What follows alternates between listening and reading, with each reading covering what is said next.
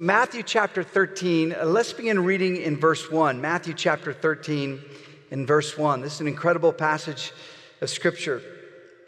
That same day, Jesus went out of the house and sat beside the sea. And great crowds gathered about him, so that he got into a boat and sat down. And the whole crowd stood on the beach, and he told them many things in parables, saying, A sower went out to sow. And as he sowed, some seeds fell along the path, and the birds came and devoured them. Other seeds fell on the rocky ground where they did not have much soil, and immediately they sprang up since they had no depth of soil. But when the sun rose, they were scorched. Since they had no root, they withered away. Other seeds fell among thorns, and the thorns grew up and choked them. And other seeds fell on good soil and produced grain, some a hundredfold, some sixty, and some thirty. He who has ears, uh, let him hear. I don't know about you, but sometimes I look around at the culture of what's going on inside the church, outside the church, and I get just profoundly discouraged and pessimistic. Can anybody identify with that? And things are just uh, awful. Sometimes I don't know what's going on out there. It's just, a, just an awful situation. There was a sociologist by the name of Christian Smith, and this a few years ago. He decided that he wanted to identify what the faith of America was going to be like in the 21st century and beyond. So he took 3,000 high school students, juniors and seniors in high school, and used them as a case study and just interviewed them. It took two years to do it. What is the faith going to be in America? And here's what he found out.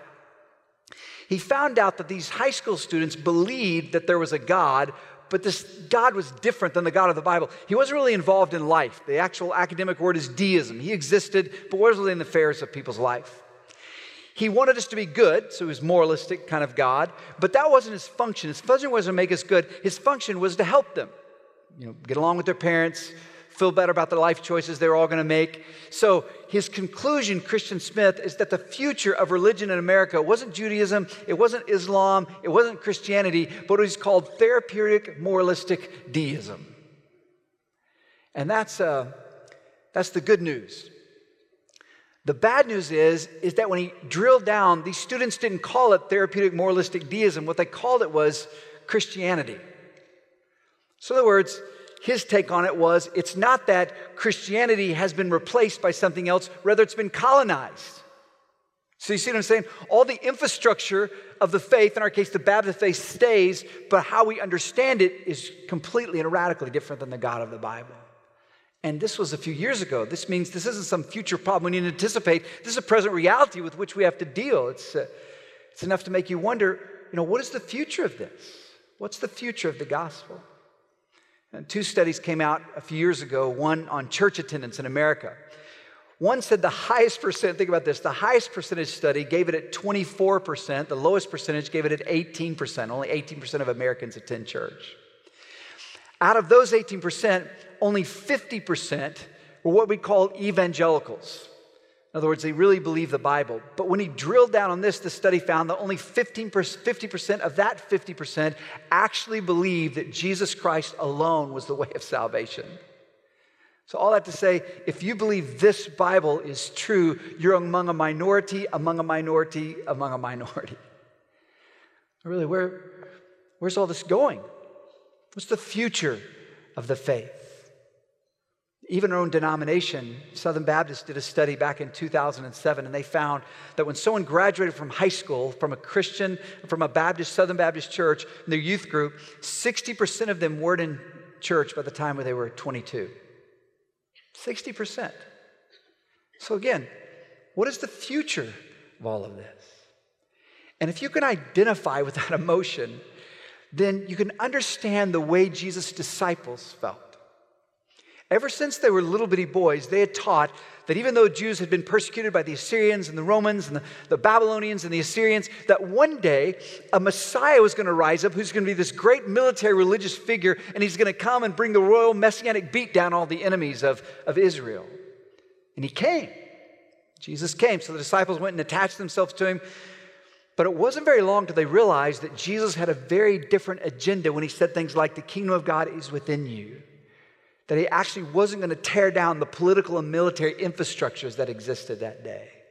So they began to be wondered okay, Jesus, where, where's all this going? In the context of what we're reading, Matthew 11 and 12 really tells it all because the religious set, it tells us, was rejecting Christ. Whole cities were rejecting Christ. And worst of all is in John chapter 11, where John the Baptist, the person who Jesus said is the greatest person who ever lived, is in prison for Jesus. He sent word and said, um, Hey, did I, did I really hear you correctly? Are you, are you really the Messiah? So here's his number one evangelist, and his rock solid faith is it's getting soft, it's getting molten. And the disciples have to be wondering is there any future for this kingdom Jesus is talking about? And so, in an effort to encourage them, he tells them a story. But it's actually not any kind of story. It's a parabole, is the Greek word. It means to throw alongside. So here's the idea you have this abstract principle in this case, what's the future of the kingdom? And Jesus throws alongside it a concrete story. So if you can get this concrete story, then you can understand the abstract principle he's trying to teach. Now, here's the story. They're in first century Palestine. It's an agricultural community. So he tells an agricultural story.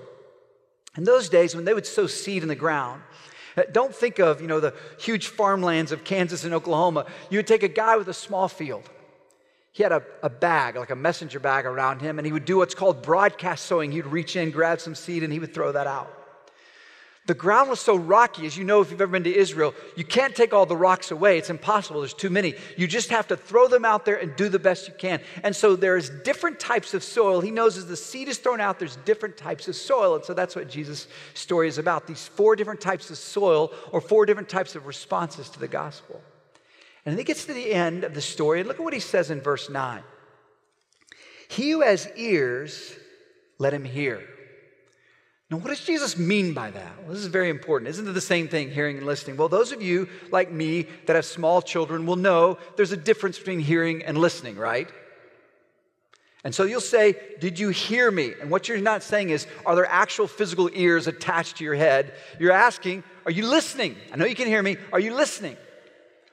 And so Jesus says, Look, if y'all can hear me, this is so critical. You better listen to this. And the sense of the passage is that the disciples are going, That's right. You better, all y'all better listen to what he said. Listen to him. But look at verse 10. They get inside together. So he's talked to the crowd, the larger crowd. Then he gets to the inner circle of the disciples. When the disciples came to him, they said, Why do you speak to them in parables? In other words, hey, I'm glad they all need to listen to you, but Jesus, yeah, what are you, what are you saying really? We don't, we don't understand. And Jesus says to them, just skimming through these next few verses, verse 15, for these people's heart has grown dull. So many people can't hear this, but look at verse 16. But blessed are your eyes, for they see, and your ears, for they hear. So, in other words, a lot of people aren't going to get this, but you are. So, again, disciples, you got to laser focus in on this. You, you have to get this. This parable, the first major parable Jesus tells, is really a metaphor for understanding everything else he's going to say about the kingdom. So, again, here's the story. It's so important. Jesus explains it line by line. It answers the question what is the future of the gospel? So, here it is. Look at verse 18. Here's Jesus' explanation. Hear then the parable of the sower. When anyone hears the word of the kingdom and does not understand it, the evil one comes and snatches away what has been sown in his heart. This is what was sown along the path. So, remember, the first type of soil, the seed is thrown out it lands on one of these footpaths that would have wandered through these places where they would have tried to sow their, their, their seed here in this field.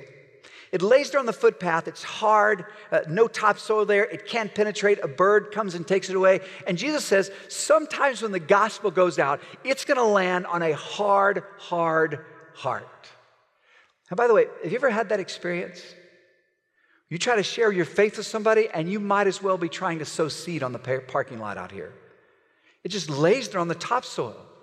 I've had that experience as a preacher. I stand up here and I'm just preaching my guts out, and some old boy's in back. He's only here because, you know, his mother in law is in town. His wife says he can't watch NASCAR. He's got to come to church. He schleps him in here, and his arms are full. I mean, I could preach as hard as I want. It doesn't matter. That seed is not penetrating, it's a hard, hard heart. In fact, back in the verse we read, verse 15, for these people's heart has grown dull. That word dull there is the Greek word from which we get a word pachyderm, like the skin of a rhino or an elephant. It's just not going to be penetrated. And he says that seed is laying here, the birds snatch it away, and it's the metaphor for the devil coming and taking away that, that opportunity. It doesn't mean they can never be saved again, but in a sense, when they reject the gospel, they become a co laborer for the devil who never wants them to have this opportunity again. So, okay, Jesus, what's the future of the gospel? And he says, Here it is. I'll tell you, here's the future of the gospel. It's going to be rejected because some people have hard, hard hearts. And here's the second soil. Look at the next verse, verse 20. As for what was sown on the rocky ground, this is the one who hears the word and immediately receives it with joy. Well, that's what you want.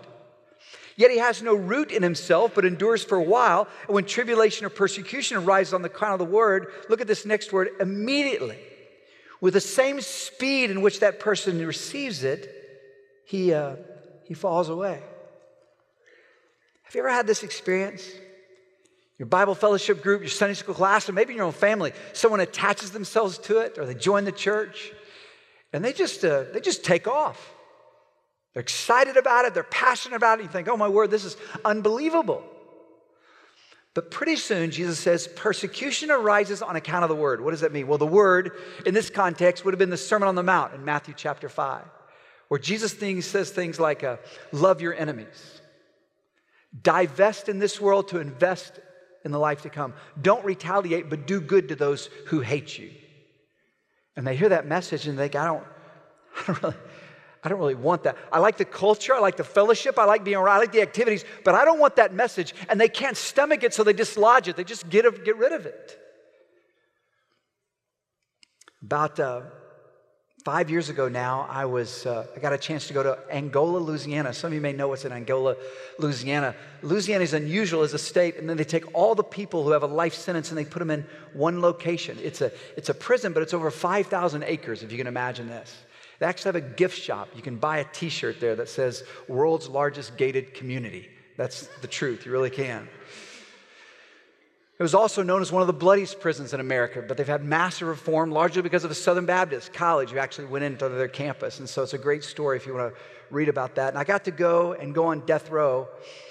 And I met a guy, and I'm standing out here in the hall, and he's, of course, behind bars. And I said, Well, tell me your story. And he began to share with me. And I said, Well, have you ever, you ever been to church? And he made this statement, convicted of murder. He made this statement, I'll never forget. He said, Oh, yeah. He said, I grew up in church, it just never grew up in me. I thought that's, that's, the, that's the second soil. You, you can't see it because we can't see below the surface. All you can see is growing up, but what you don't see is while they're growing up, they're not growing down. And if you're not going to stay around, you don't to put any roots down. And so pretty soon some persecution comes, and just as quickly as they come in, they go out. And now you look around that Sunday school classroom and there's that empty seat. You know the one I'm talking about? And it's empty. It just sits there as a monument to a shriveled up, dried up old faith. Jesus says, okay, church, here's the future of the gospel. First of all, it's going to be rejected because of hardness. But secondly, it's going to be rejected because of shallowness. Here's the third response Look back at the passage. Look at the next verse, verse 22. Ask for what was sown among the thorns. This is the third type of soil. And this is the one who hears the word, just like the second one.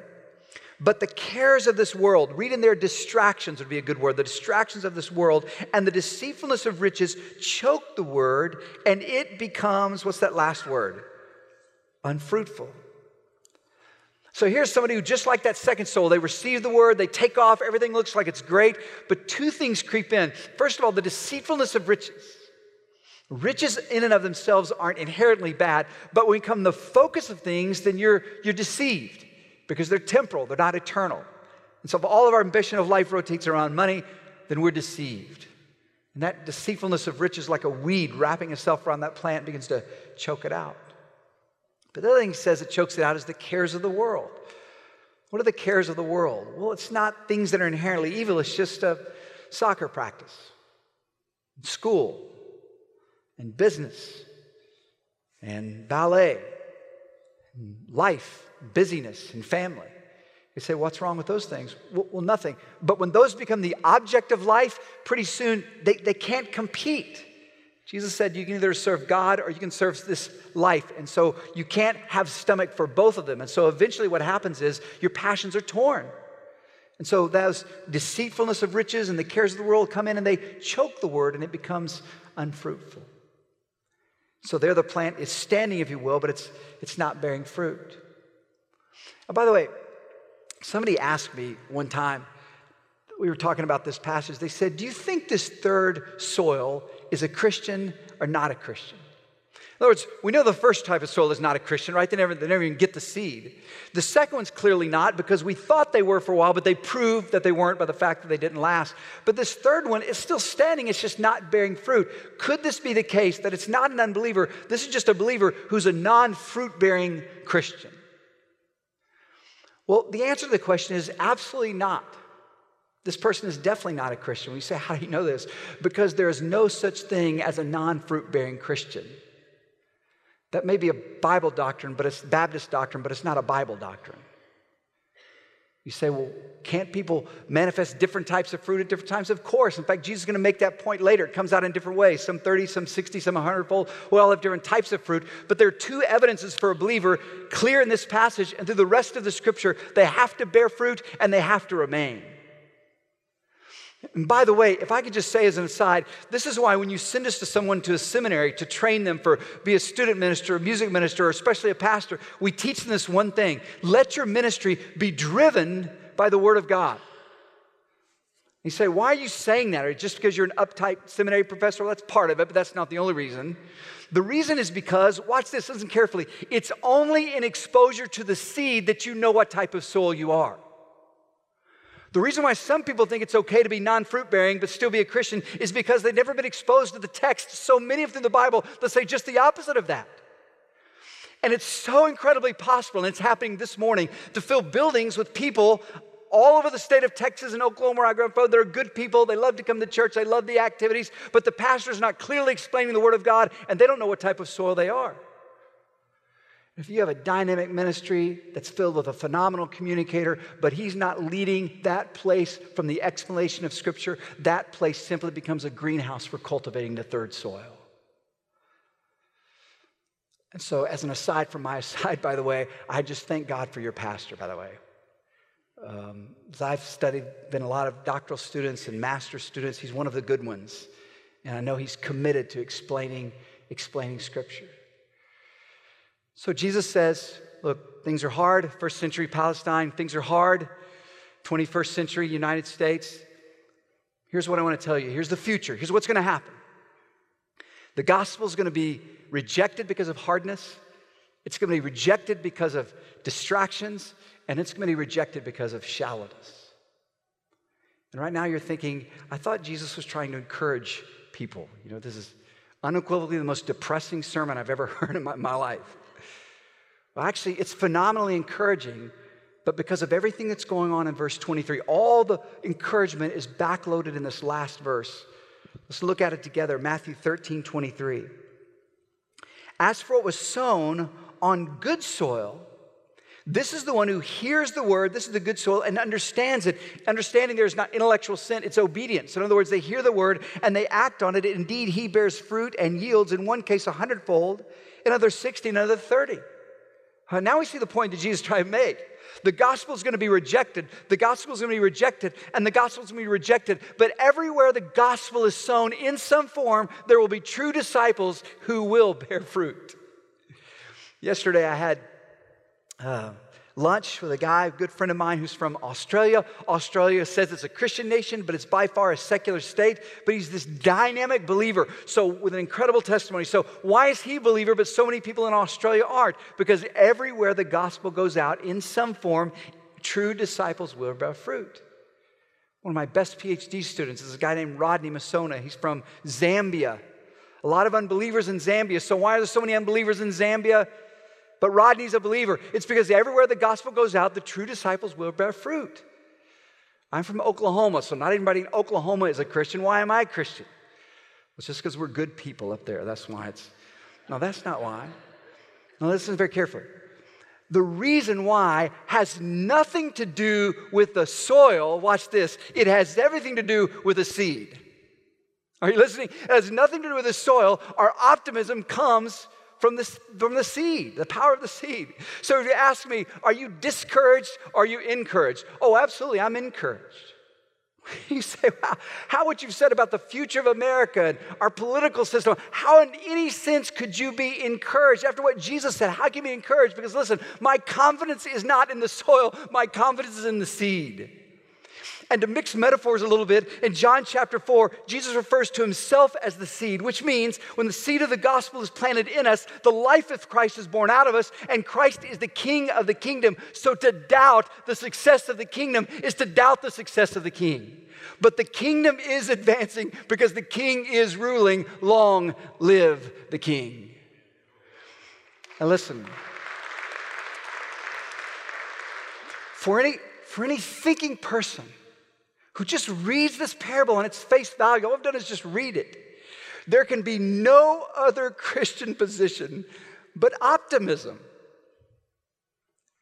Or optimism. You have to be optimistic. I see in my heart sometimes some pessimism, right? We see this pessimism come out when we evangelize. We evangelize like this you know, hey, I know you really don't want to hear this, and you're probably not going to receive this, so you don't really have to hear me out, but let me tell you something. We see this pessimism grow out in our churches during vacation Bible school. Someone stands up and says, Hey, praise God, we had 20 or 50, 100 children profess Christ.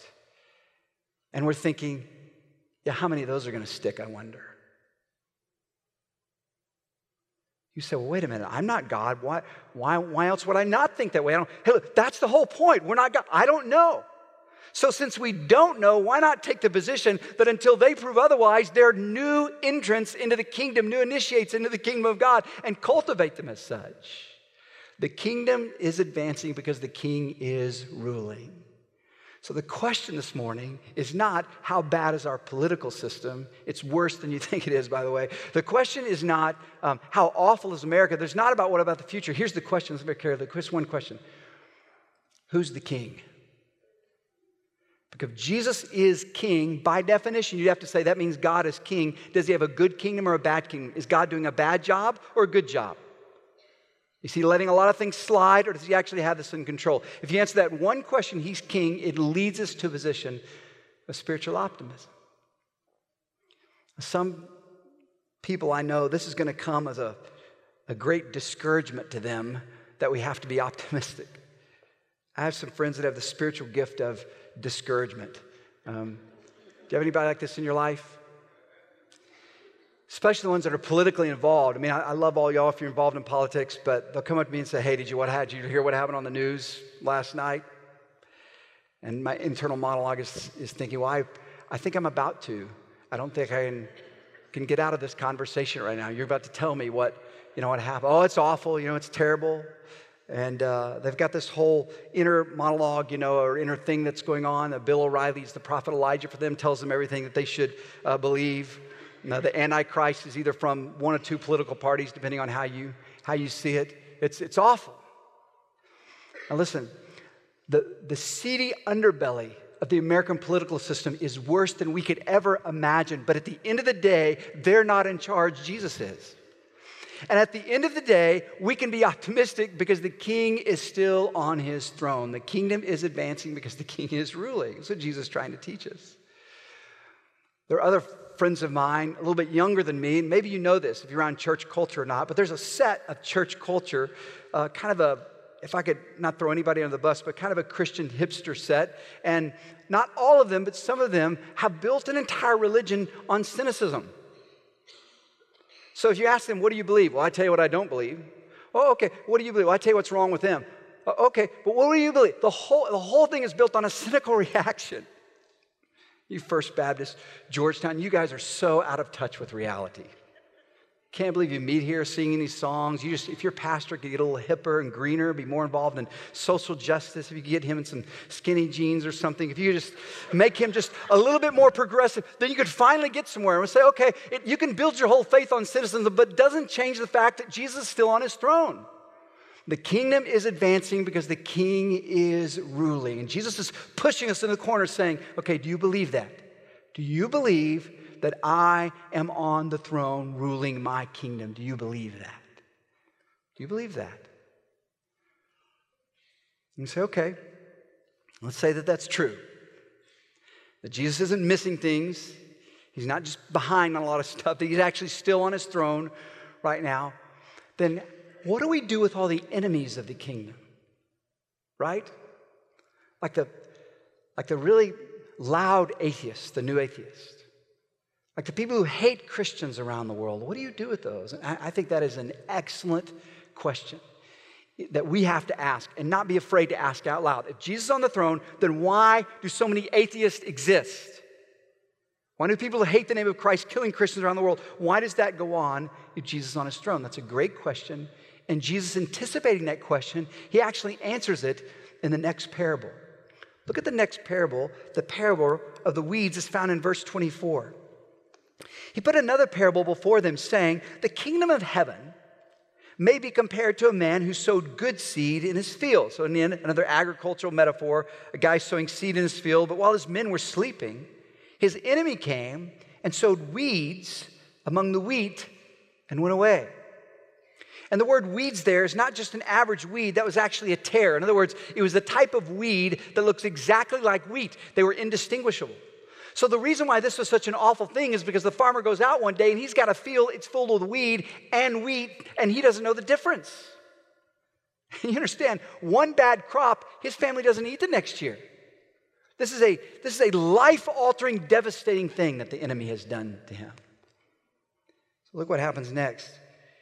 Verse 26 When the plants came up and bore grain, then the weeds appeared also. Weeds didn't have grain in them, the wheat did. And the servants of the master of the house came and said to him, Hey, master, did you not sow good seed in your field? Why does it have weeds? He said to them, Well, an, an enemy has done this. So the servant said, Okay, look, then do you want us to go and gather them? But he said to them, No, lest in gathering the weeds, you root up the wheat along with them. But just to jump ahead a little bit, Jesus is going to unpack this parable for us also, but it's a parable for the world, the whole world. Jesus says the field represents the world. And in this whole world Jesus owns, he's planted wheat everywhere. And we think of it's the opposite. We think that, you know, this is Satan's world and we just are interlopers in it. It's the opposite. The truth of the matter is this is God's world. He's planted his wheat all over the world, but Satan has come and put weeds among the wheat. You say, well, where did he put those weeds? Well, the, among the wheat. So everywhere you have wheat, there's weeds. So someone says, Boy, I was a part of this church, and there were some people in there that were awful. And Jesus' response, if he were here today, would be, Well, of course. I, 2,000 years ago, I told you this wherever there's weeds, where there's wheat, there's going to be weeds. They're there in every sphere of life in the church, politics, education system, wherever there's wheat, there's going to be weeds. And so we, like those farmhands, say, okay, Jesus, what are, what are you going to do? Do you want us to take them out? Is this when we call out the nukes and just take care of them all? We'd love to do it. Jesus is not complicated. If just if California would just slide off into the Pacific Ocean, that'd be great. And if you could just, you know, take care of New York and then maybe DC, just those three, and we would we'd be, God, why don't you just do that? God, why does ISIS exist? Could you just take care of that right now? And look, this is a very significant question. Don't you think God has the power to do so? What most people have resolved, even Christians, is that God is either ignorant or he's not potent enough, he's not omnipotent to do anything about it. Or a horrible reality, he just doesn't care. So, what are you going to say to a God who lets us go on? And so the farmer says, just here's my strategy. You ready? Let them both grow together. And the reason is what you guys don't understand, he says, is that there's a subterranean root system. The roots of the weed are mixed up with the roots of the wheat, and you think you're pulling up a weed, but you're actually pulling up wheat. Here's the strategy I want you to do. Verse 30 let both grow together until harvest. And at harvest, I will tell the reapers, gather the weeds first and buy them in bundles to be burned, but gather the wheat into my barn. So he says, Look, here's what I want you to do. I want you to wait because it's not yet harvest time. And harvest time is a metaphor for final judgment.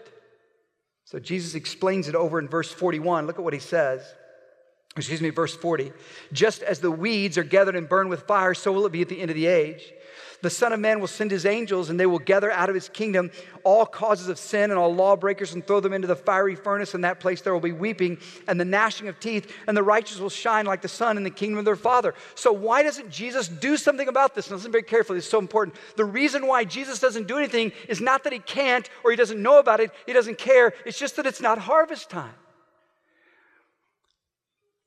So, why is it harvest time? Because he is still in the process of turning some weeds into wheat. And so I hate that my family suffers because of sickness.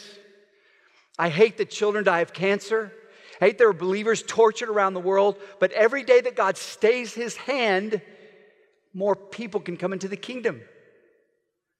I want God to bring judgment, but the beginning of judgment is the end of mercy, you see.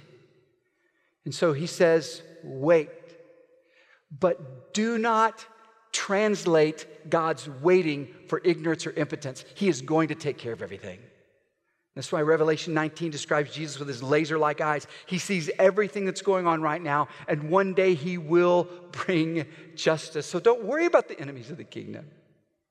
I mean, some people walk around today saying they're a Christian under their breath, like I just can't really bring it up too loud, like they're intimidated to be a believer in Christ. Let me ask this question if Jesus were here today, do you think he would be intimidated? That's not a rhetorical question. You can answer that. You think Jesus would be intimidated today?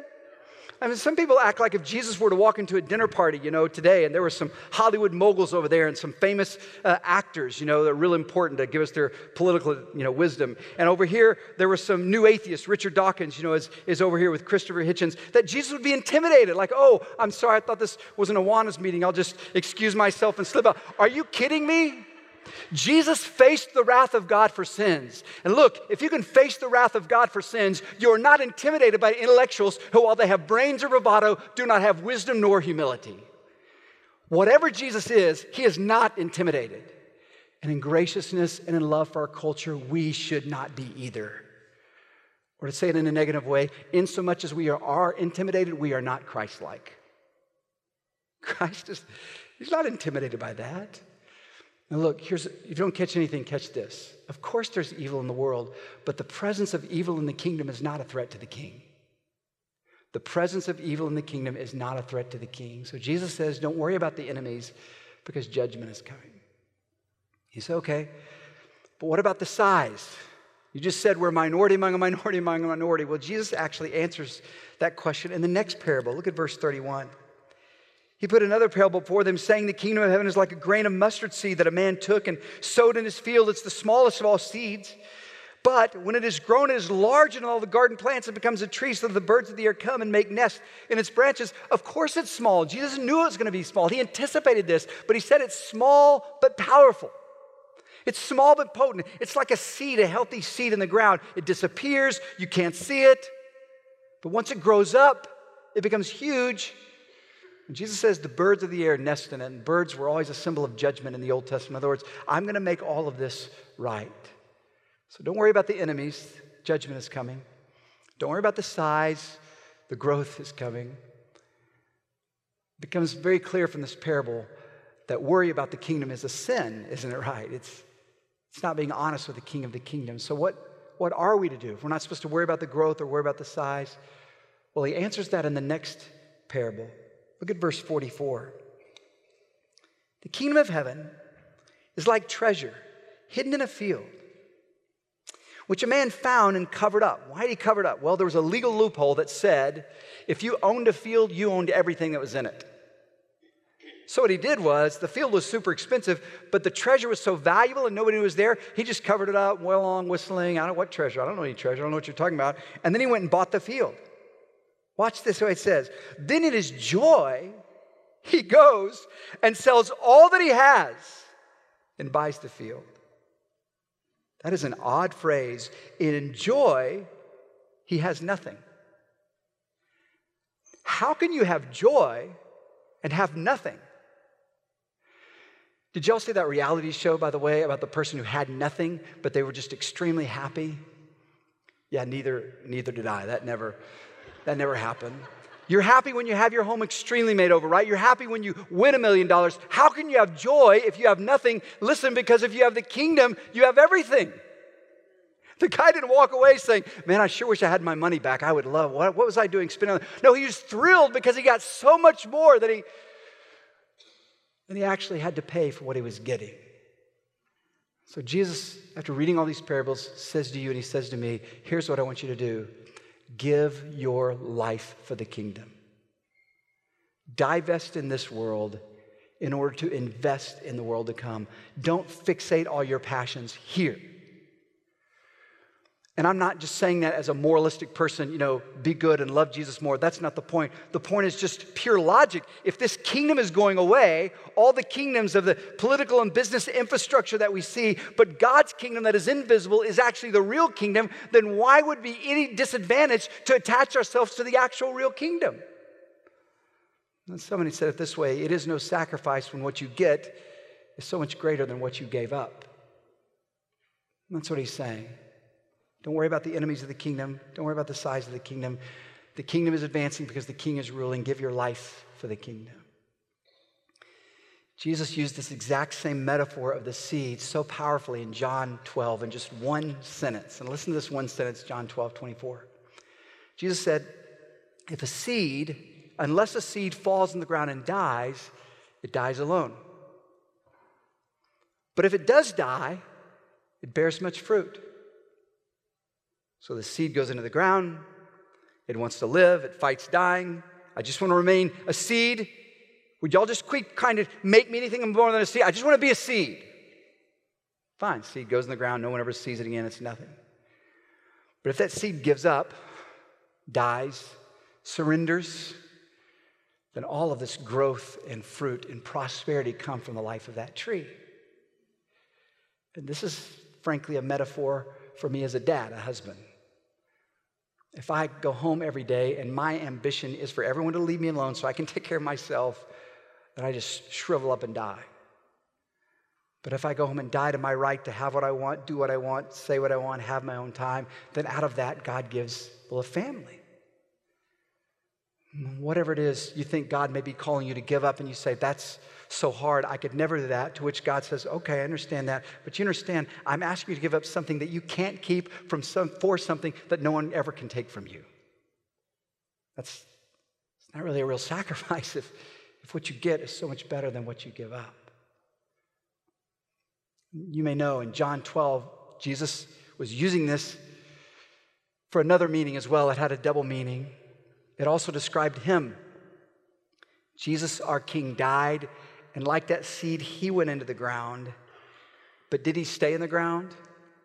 No, he rose from the dead. He came to life, and everything we have from life comes from his willingness to die and be buried.